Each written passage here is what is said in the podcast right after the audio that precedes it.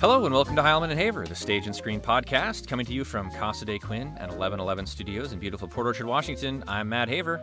And I'm Greg Heilman. We're two local actors looking to hone our craft by exploring the best in local theater and on the big screen. Since 2020, we've been bringing you entertainment news and views, celebrating classic Hollywood, enjoying cocktails with a Tinseltown twist, interviewing talented local actors and directors, and chatting with industry experts from LA to the UK. And welcome to episode 67, the first half of a two part interview. Today is 11 11 22. I, I love the number 11, hence 1111 Studios. 11 plus 11 is 22. Uh, spooky. But much more importantly, the 11th month of the year is November, and November is National Native American Heritage Month, a special month for me. And uh, as part of my day job as a Native educator, last week on the 1st of November, I had the privilege of attending a virtual panel, which was part of Youth in Action Conversations About Our Future series, and it was called Reclaiming the Stage. It was a conversation with three very vibrant, supremely talented uh, Indigenous actors and playwrights who are reimagining Native representation on the stage. Today, we're very pleased to be joined by one of them, a director, multi award winning playwright, artistic director of Red Eagle Soaring Theater in Seattle, co founder of Groundwater Arts, and a citizen of the Seminole Nation in Oklahoma, Tara Moses. As a director, Tara's work has been seen in theaters in South Dakota, Rhode Island, Washington, D.C., Maryland, Oklahoma, and Georgia. As a playwright, she is the winner of the 2019 Native Storytellers Contest, a 2020 and 2021 finalist for the National Playwrights Conference, and the 2019 Native American New Play Festival winner, and her plays have been produced and or developed all across the country. Her plays have also been taught and or are currently in the curriculum at Brown University, the University of Arkansas, the University of Arizona, UCLA, Oklahoma City University, Northeastern State University, and right here in Seattle, University of Washington. She's currently commissioned by Audible, Yale Indigenous Performing Arts Program, Company One Theater, Alter Theater Ensemble, Kitchen Dog Theater, the New Now Commission with Lauren Gunderson, Geva Theater Center, Red Bull Theater, and Oregon Shakespeare Festival. Wow. And if that wasn't enough, Tara is an MFA candidate in directing at Brown University, Trinity Rep, and holds a BA in theater from the University of Tulsa. She is also a dramaturge, consultant, and beadwork artist. Tara joins us from her home on Narragansett land, or what is colonially known as Providence, Rhode Island. Welcome to the show, Tara. Welcome. Hello, History, everybody. Thank you for having me. Oh, thank you so much for joining us. It's quite a, a, a resume, quite a bio. We're so glad to get a few minutes with you. So, uh, you grew up on the Muskogee Creek Reservation in Oklahoma. Tell us, if there were, tell us what kinds of opportunities existed for for Native youth at that time, and what drew you first uh, on stage. Yeah. Um. So the short of it is n- none. None. no, no. In my family, um, they are on the the Seminole Reservation. Um, and so I spent time the Seminole Reservation, Muskogee Creek Reservation, mainly Muskogee Creek. Yeah, uh, none. Um, I remember whenever my family moved us from Seminole to Muskogee, and um, Muskogee Reservation, like part of it's really urban, the other part's not, and we moved to the urban portion of it. And you know, I went from a community where I was surrounded by natives to one where I was the only one. Um, and like there was not at that time, you know, this is the 90s, early 2000, and then you know into the early 2000s, where you know there's not kind of program that there is now anyway, and so um yeah, didn't know theater was a thing, didn't know anything about it. I just knew how we told stories and what we did in our own communities. And so I got into theater in a very, very silly way. Um, I was eight years old and I was walking home from school and I had like a long walk home. It was, I don't know, two ish miles. It was not good. Um, because we were using my grandparents' address so we could go to a different school. Like it was a whole thing. Don't tell nobody. But I'm a little late now. Anyway, um, my older sister, for some reason, she's a lovely human being. She got a ride home that day and didn't bring me with her. So I was then walking by myself as an eight year old, very bitter about it. I'm still bitter about it to this day. I will not lie. You can tell. She knows. Sierra, if you're listening, you know what you did. Um, and I passed by the Tulsa Spotlight Theater. And I would walk by it every day. I didn't think anything of it. I was like, I don't know what this is. Um, but that particular day, there were auditions being held for Oliver the musical. And I remember learning about Oliver in school semi recently. And I remember thinking to myself, wait a minute, they're going to need kids. I'm a kid. I can look sad. Why don't I go there? And if I have to go there after school, then somebody will have to come pick me up. And then I don't have to walk home. That was my exact train of thought. Uh, so I walked into the audition. I did not know it was odd to be an unaccompanied minor, but there I was. and sure enough, I ended up getting cast in like the chorus of Orphans.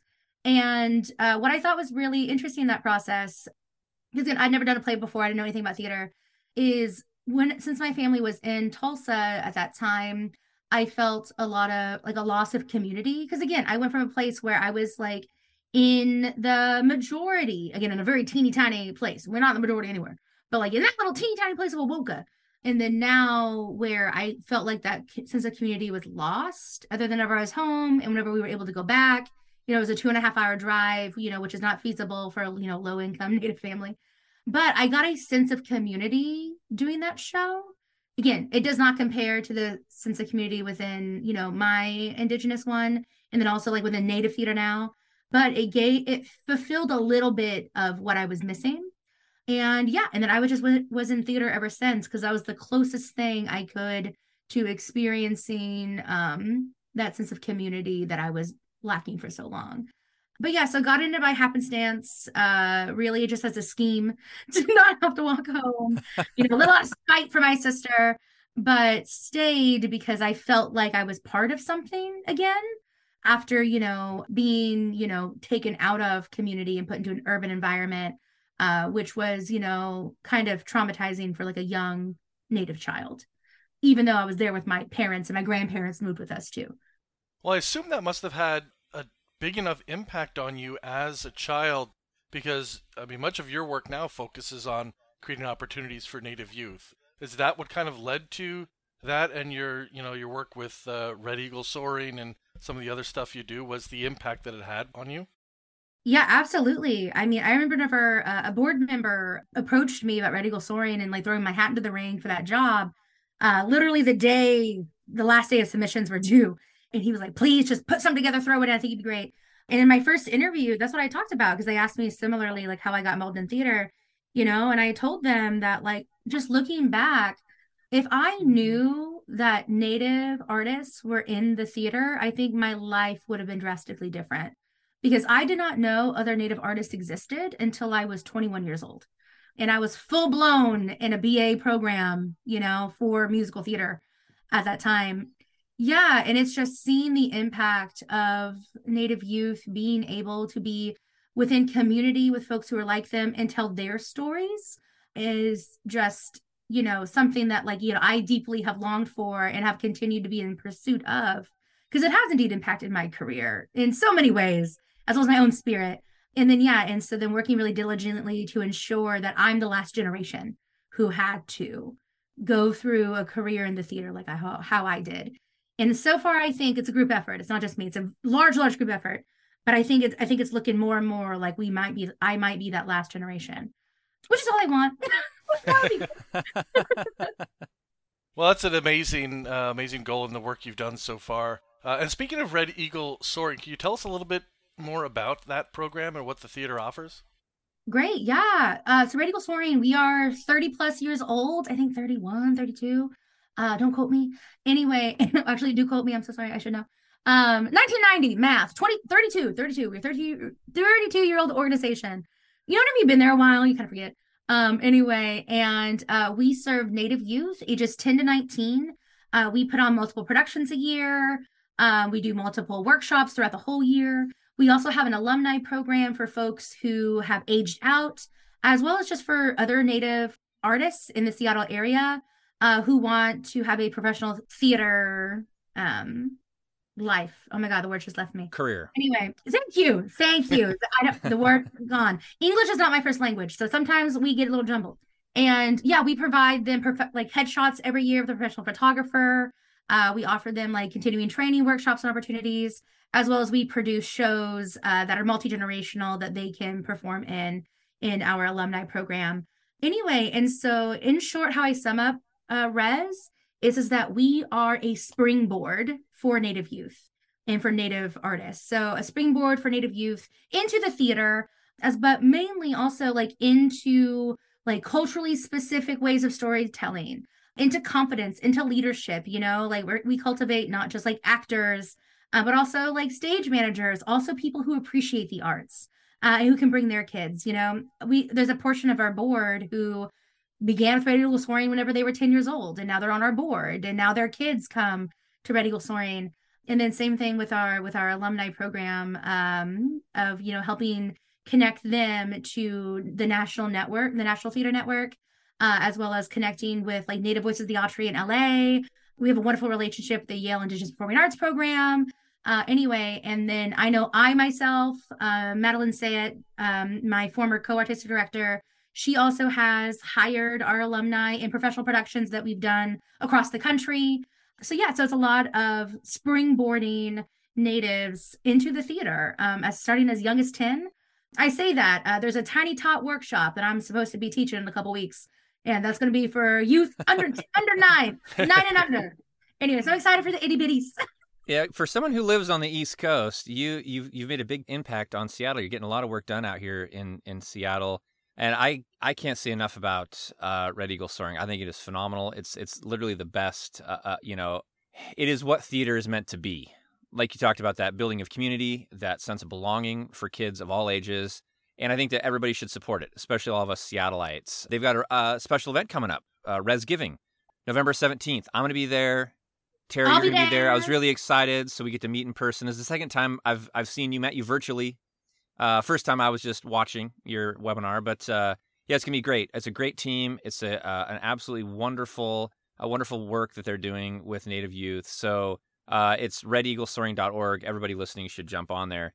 So Seattle, more work going on in Seattle. You're, we were talking. Your, your plays have been taught or are currently part of the curriculum at Brown, University of Arkansas, uh, U of A, UCLA, Oklahoma City University, Northeastern State, and of course right here at UW. I'm curious, which which of your plays are they studying at UW currently, or have they? And what do you think? What aspect of your work uh, do these do these institutions focus on predominantly? Yeah. What's at UW? There's a lot of universities. They're all they're all at UW. At UW? Uh, no, I don't think so. I think I think it's actually quantum. If I'm not mis, is it quantum? It's probably quantum. Uh, yeah. So uh, We'll put our we'll put our research team on it. Yeah. I should know. this is why I have an assistant, y'all. That's why I pay them the big bucks. Yeah, well, our research team is Greg and or I, so don't don't feel bad. I'm just Okay. curious. I mean, is it is it the is it the is it your is your heritage? Is it your background? Is it the is, Yeah. is it the native themes in your work? I you know, I mean, I I assume that that's probably what they focus on, but maybe not. Right. Every no, no, they do. I'm trying to think. I I think I've written to to date. Uh, I think 13 or 14 plays. I think currently where we're at, and I think all but two of them are specifically focused around Native identity, around missing and murdered Indigenous women, girls, Two Spirit folks, around tribal sovereignty. That's mainly the biggest thing. And currently, I'm working on a really large, ambitious project of a seven play cycle. Um, and they're all interconnected. It's centered on the same family that spans about 150 years. And it's all centered on Native joy and not trauma, because so much of Native work, um, understandably so, and that Native work needs to exi- exist and continue to be written, um, but it's centered around our trauma and education of non natives to what we go through. I've written those plays. Quantum's one of those plays. I think Quantum's at, Quantum was the one that was UW and or is currently there. I think I might still be there. Anyway, um, for sure, because Quantum deals with MMIW, missing and murdered Indigenous women, uh, and then all the things. MMIR, missing and murdered Indigenous relatives, a little bit easier. Anyway, it deals with identity, it deals with blood quantum, uh, it deals with the Indian Child Welfare Act, which is currently uh, being debated in the Supreme Court as of today, November 8th. I got a lot of feelings about Yes, that. It is, yeah. Oh, yeah. And, you know, and Quantum is loosely inspired by my maternal grandfather. Um, his story is more uh, fleshed out in the Oklahoma cycle. Anyway, and so that's one people tend to flock to because it is very educational. It covers a lot of topics. Uh, it's also funny. It's also very tragic. It was just off Broadway pri- at uh, primary stages for a reading. Is being produced right now in Sacramento. So if you're in Sacramento, you want to see Quantum being produced, he- check out Matriarchy Theater, doing great stuff anyway, so that's the one people tend to flock to a lot because it is educational. Um, that one, another play of mine called Bound, that is about the border wall and tribal sovereignty and how, you know, we extend past the colonial borders. Um, anyway, Here's a question for you for us theater nerds. Are any of your plays available to to read? I, Oh, I love I love them. reading plays. Are they okay? Are they where where can those be found? yeah, New Play Exchange. So New I'm Play on New Exchange, Play okay. Exchange. All of my plays are available for download. If you're going to read one, I will say, if you're going to read one, and it's like, what is like one that I'm like, this is me, this is my voice. It's not educational, but you'll learn a lot through just seeing authentic Native people. Uh, the play is called Snag. Highly recommend. It is the second play in the Oklahoma cycle. Uh, it's a rom com, the world's first Native rom com, we think. my caveat, we think. We don't know for sure. The first uh, of many. First of many, that's true. it's since inspired a couple other friends of mine, and now they're writing their own rom coms. And I'm like, yes, more Indian rom coms. Anyway, it's very funny. Uh, for folks who don't know, snag is uh, indigenous slang. Uh, it can be both a, a noun or a verb, uh, but basically it means fuck. So it can mean the person you're fucking or the act of fucking. Snag, snagging, your snag, your hometown snag, who you snagged last week. It's a great word. So that tells you what the play is about. It's very good. and you said it wasn't. You said it wasn't educational. We're already learning that's stuff. True. That's true. well, you know, I think you can like learn from authentic representations that yes. where the intention isn't to teach. And I would say Snag's intention is not to teach. Snag's intention is to be an authentic representation of a native love story set in the 70s. You know, so what that's fun. We love that. Yeah, sounds like fun. And what what was the website again? A New Play Exchange. New Play Exchange. Okay, great. We'll get that linked in our show notes along with your social media so folks yeah, can, find, yeah, can yeah. find that. I mean, also, people, you can just like tweet at me. I'll email it to you. I am not shy about it. Uh, I'm sure my uh, new agent's kind of mad about that, but you know, it's fine. well, one of the the foundations of, of indigenous culture is around storytelling. You mentioned Madeline Sayet, uh, who was just in town performing "Where We Belong" at the Seattle yeah. Rep, which I loved, and I reviewed, sent her the review because it was I thought it was a, it was a great show and you've worked with her. Sounds like. Yeah, I was just with her on Sunday. Oh, yeah, because she's now at the Public Theater in New York. Yep. But how have you drawn on, on the, that rich history in your background as a storyteller on stage? You, you've you've mentioned a few uh, things, stories about your grandfather, but what else from your heritage do you think would work well on stage or screen? I mean, frankly, all of it. You know, I be uh, I got some uh, hot takes that the Greeks did not invent the theater. You know, indigenous people around the world been doing theater far longer before the Greeks figured it out. Anyway, and so every element of what I create as a playwright, as a director, is rooted in those traditional uh, ways of telling stories. So it's very communal. Uh, it's very circular. It's not hierarchical. The stories I tell again now, again, every you know every native goes through this, um, where you go through your education phase and then you're like, I'm over it anyway, so I'm over it. Anyway, but even now, um, the stories that I tell, the way that I write, the dialogue, the way the characters speak, the way they interact, the present of the presence of spirit, um, both you know, capital S spirit as well as spirits. Um, you know, that's part of our realism. I've heard a lot of discourse around like, oh, this is not contemporary re- dramatic realism because like there's ghosts in this play, you know, da da da da da da. And I was like, well, that's part of our reality. So it is contemporary dramatic realism, realism work, you know? It's not, you know, something else.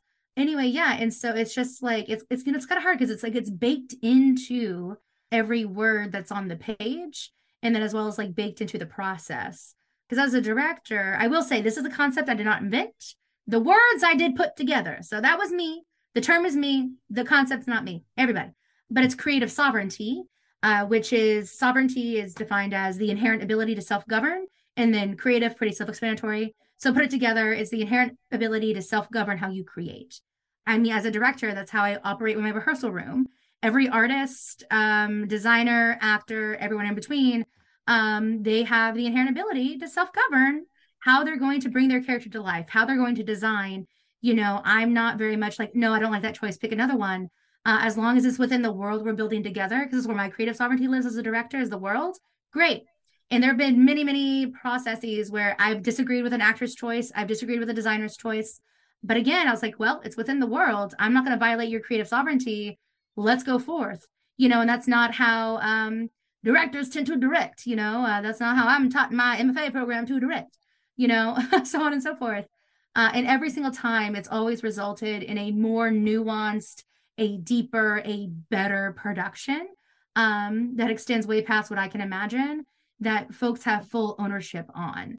Anyway, so yeah, so everything from how it's written, content of how it's written, how it's staged, how it's put on stage, how I work with other collaborators, it's all deeply, deeply rooted within, you know, my people's traditional storytellings, which go back hundreds of thousands of years. And even some of those stories make their ways into plays that I write. Like I think I currently have one play that's a 25,000 year old story in it.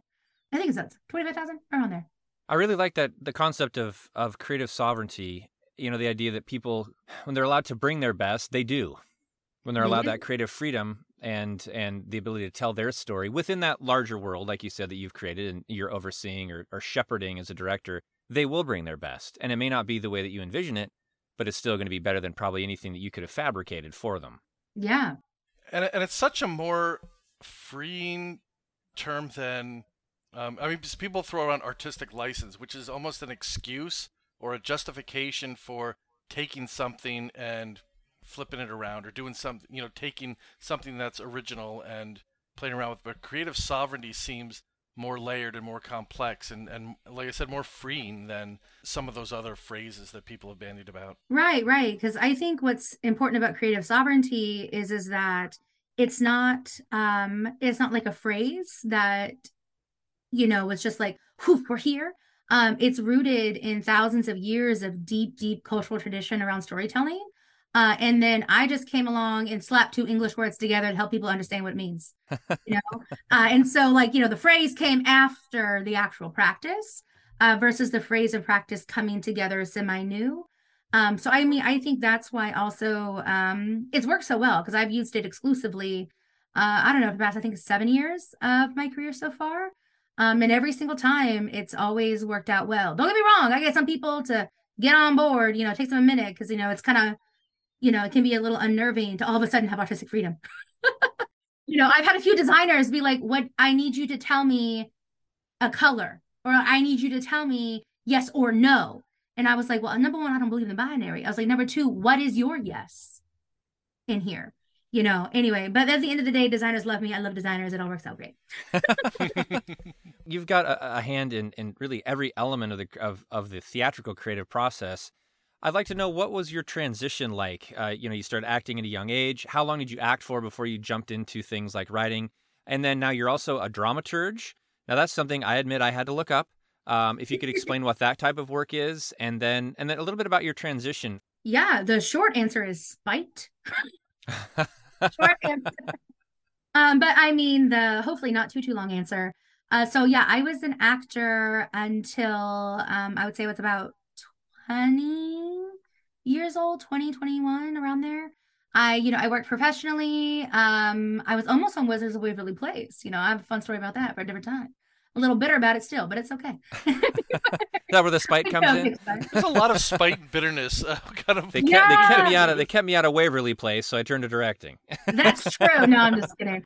Uh, yeah, no, no, I joke. I am an Aries after all. You know, I love fire, I love chaos. But so I went to uh to undergrad to study musical theater performance. Um, so you know, singer, dancer, actor, all that jazz. And I go to my program, and uh, I'm the first Native person they've ever had. That's unusual for me, unfortunately. And I was also one of three people of color in my program. And uh, very quickly, I learned that uh, I was not going to be cast. Um, and I was cast in one main stage production. It was Our Town, of all things. Uh, and I was like one of the dead people in Act Three. You know, I was just like a random townie person. Um, that was it. Anyway, and in one of my juries, like you know, the, or feedback things, the head of playwriting actually he told me that I was difficult to cast because I looked like a Puerto Rican. So that was fun. Hmm. Uh, yeah, yeah. Um, I had all white faculty, not a single person intervened. It was a whole time. You know, I mean, I forgot what I said to him, but I said something that was that. Oh no, I remember what I said. I said, yeah. I was like, you know, uh, I guess one would say that would make me racially ambiguous. anyway, yeah, I thought that was funny. what else? What else can you say in a moment like that? Right, right. Anyway, and so, and I also got a lot of feedback from faculty whenever I would audition and I'll be cast. I'd always go get feedback. I was like, what can I do better? Da, da, da, da. And it's always um, the demographics of the ensemble. Or, oh, uh, for Glass Menagerie, they're like, oh, this is a family, they're all related. And so it was all racism. Uh, and so I learned how to be a good stage manager. I learned how to build sets, paint sets, make props. I didn't learn how to sew costumes. I should have done that. That's one thing I do regret. anyway, I learned lighting design. I've been hired as a professional lighting designer. I also, fun fact, went to that same head of playwriting and I asked him to take his course. He had to approve everybody. He, oh, white guy, what you expect? What do they do? Anyway, and uh, he told me he didn't think I had anything to add to the American canon as his excuse for not taking playwriting. Oh, I know. He eating his words now. Yeah. Um, so never took a playwriting class. Uh, I did take a direct a directing class, and I did direct my senior year. But I was always like in pursuit of being in a position where I could create opportunity for others, since I was just so systematically shut out. Uh, so that's how I left acting was is that there wasn't space for me. And for reference, at that time, a single native production had not been produced on a LORT stage, on any main stage. The first one was produced, uh, I believe, in February 2017 at Arena Stage, if I'm not mistaken, which is recent. And again, I didn't know Native theater artists existed. I asked my faculty about that. None of them had any help. Uh, and it wasn't until I found an old anthology of Bill Yellowrobe's plays in the basement of my campus library. So, you know, what does that tell you? Anyway, that I was like, wait a minute, what? This man exists? This Anishinaabe man exists? And then went through a rabbit hole, and that's why I learned of Madeline Sayet, And I was like, what? I can do native theater since when? But yeah, so I transitioned to directing uh, pretty quickly, even though like I whoop, stage managed seven operas in you know a summer. It was a lot. I was very good at it, but I was like, this is not what I'm. This is not giving opportunity to others. And directing, I found was a way where I had a lot of actual power and agency in the room to build the rooms that I wish I had. And then playwriting was an accident. In 2017, I wrote my first play. Mainly, I was angry uh, about the Women's March that happened in DC. I lived in Washington, DC at the time. There's a lot of white feminism happening. I was not having it. And so I was like, I want to make a Facebook post about it. I never do, but I'm gonna. But I opened up a Microsoft Word document so there'd be no typos, so nobody could be mean to me. And before I knew it, the sun came up and I wrote half of my first play sections the next day I finished it. The third day I edited it.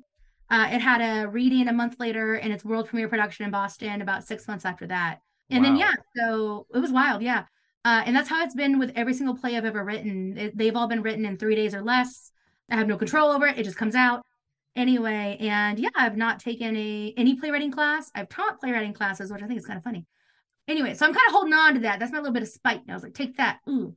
But yeah, so that was an accident because it felt as though I needed to say things, uh, and it just came out that way.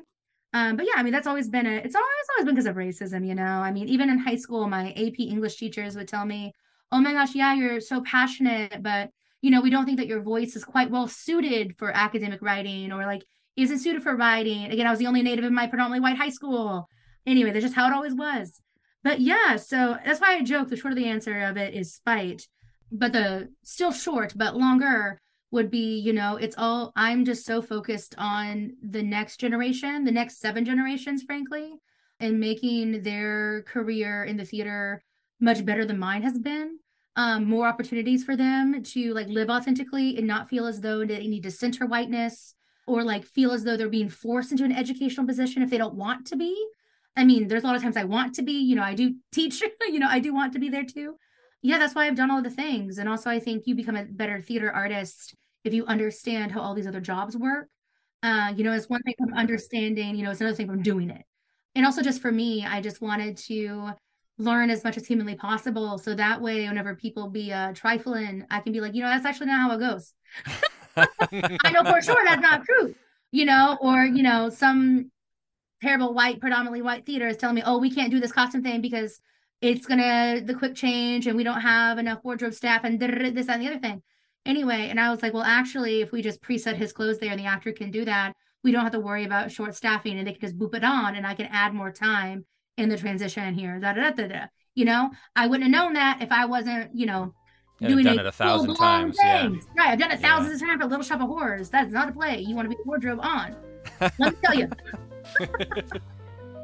And that's a wrap on the first half of our interview with guest Tara Moses. Thank you to Tara and thank you to you for listening. Join us next week, Friday, November 18th, for the second half of our interview with Tara. And keep up with her in the meantime at www.taramoses.com and on Instagram and Twitter at, at Tara Tomahawk. All linked in the show notes. And if you enjoyed episode 67, please make sure to follow us and share the podcast with a friend. You can find all the latest on HeilmanandHaver.com along with all of our past episodes, stage reviews, and popular segments like Get to Know a Theater, In the Mix, and behind the scenes artist interviews. As always, thank you for supporting local theater and for joining us on Heilman and Haver.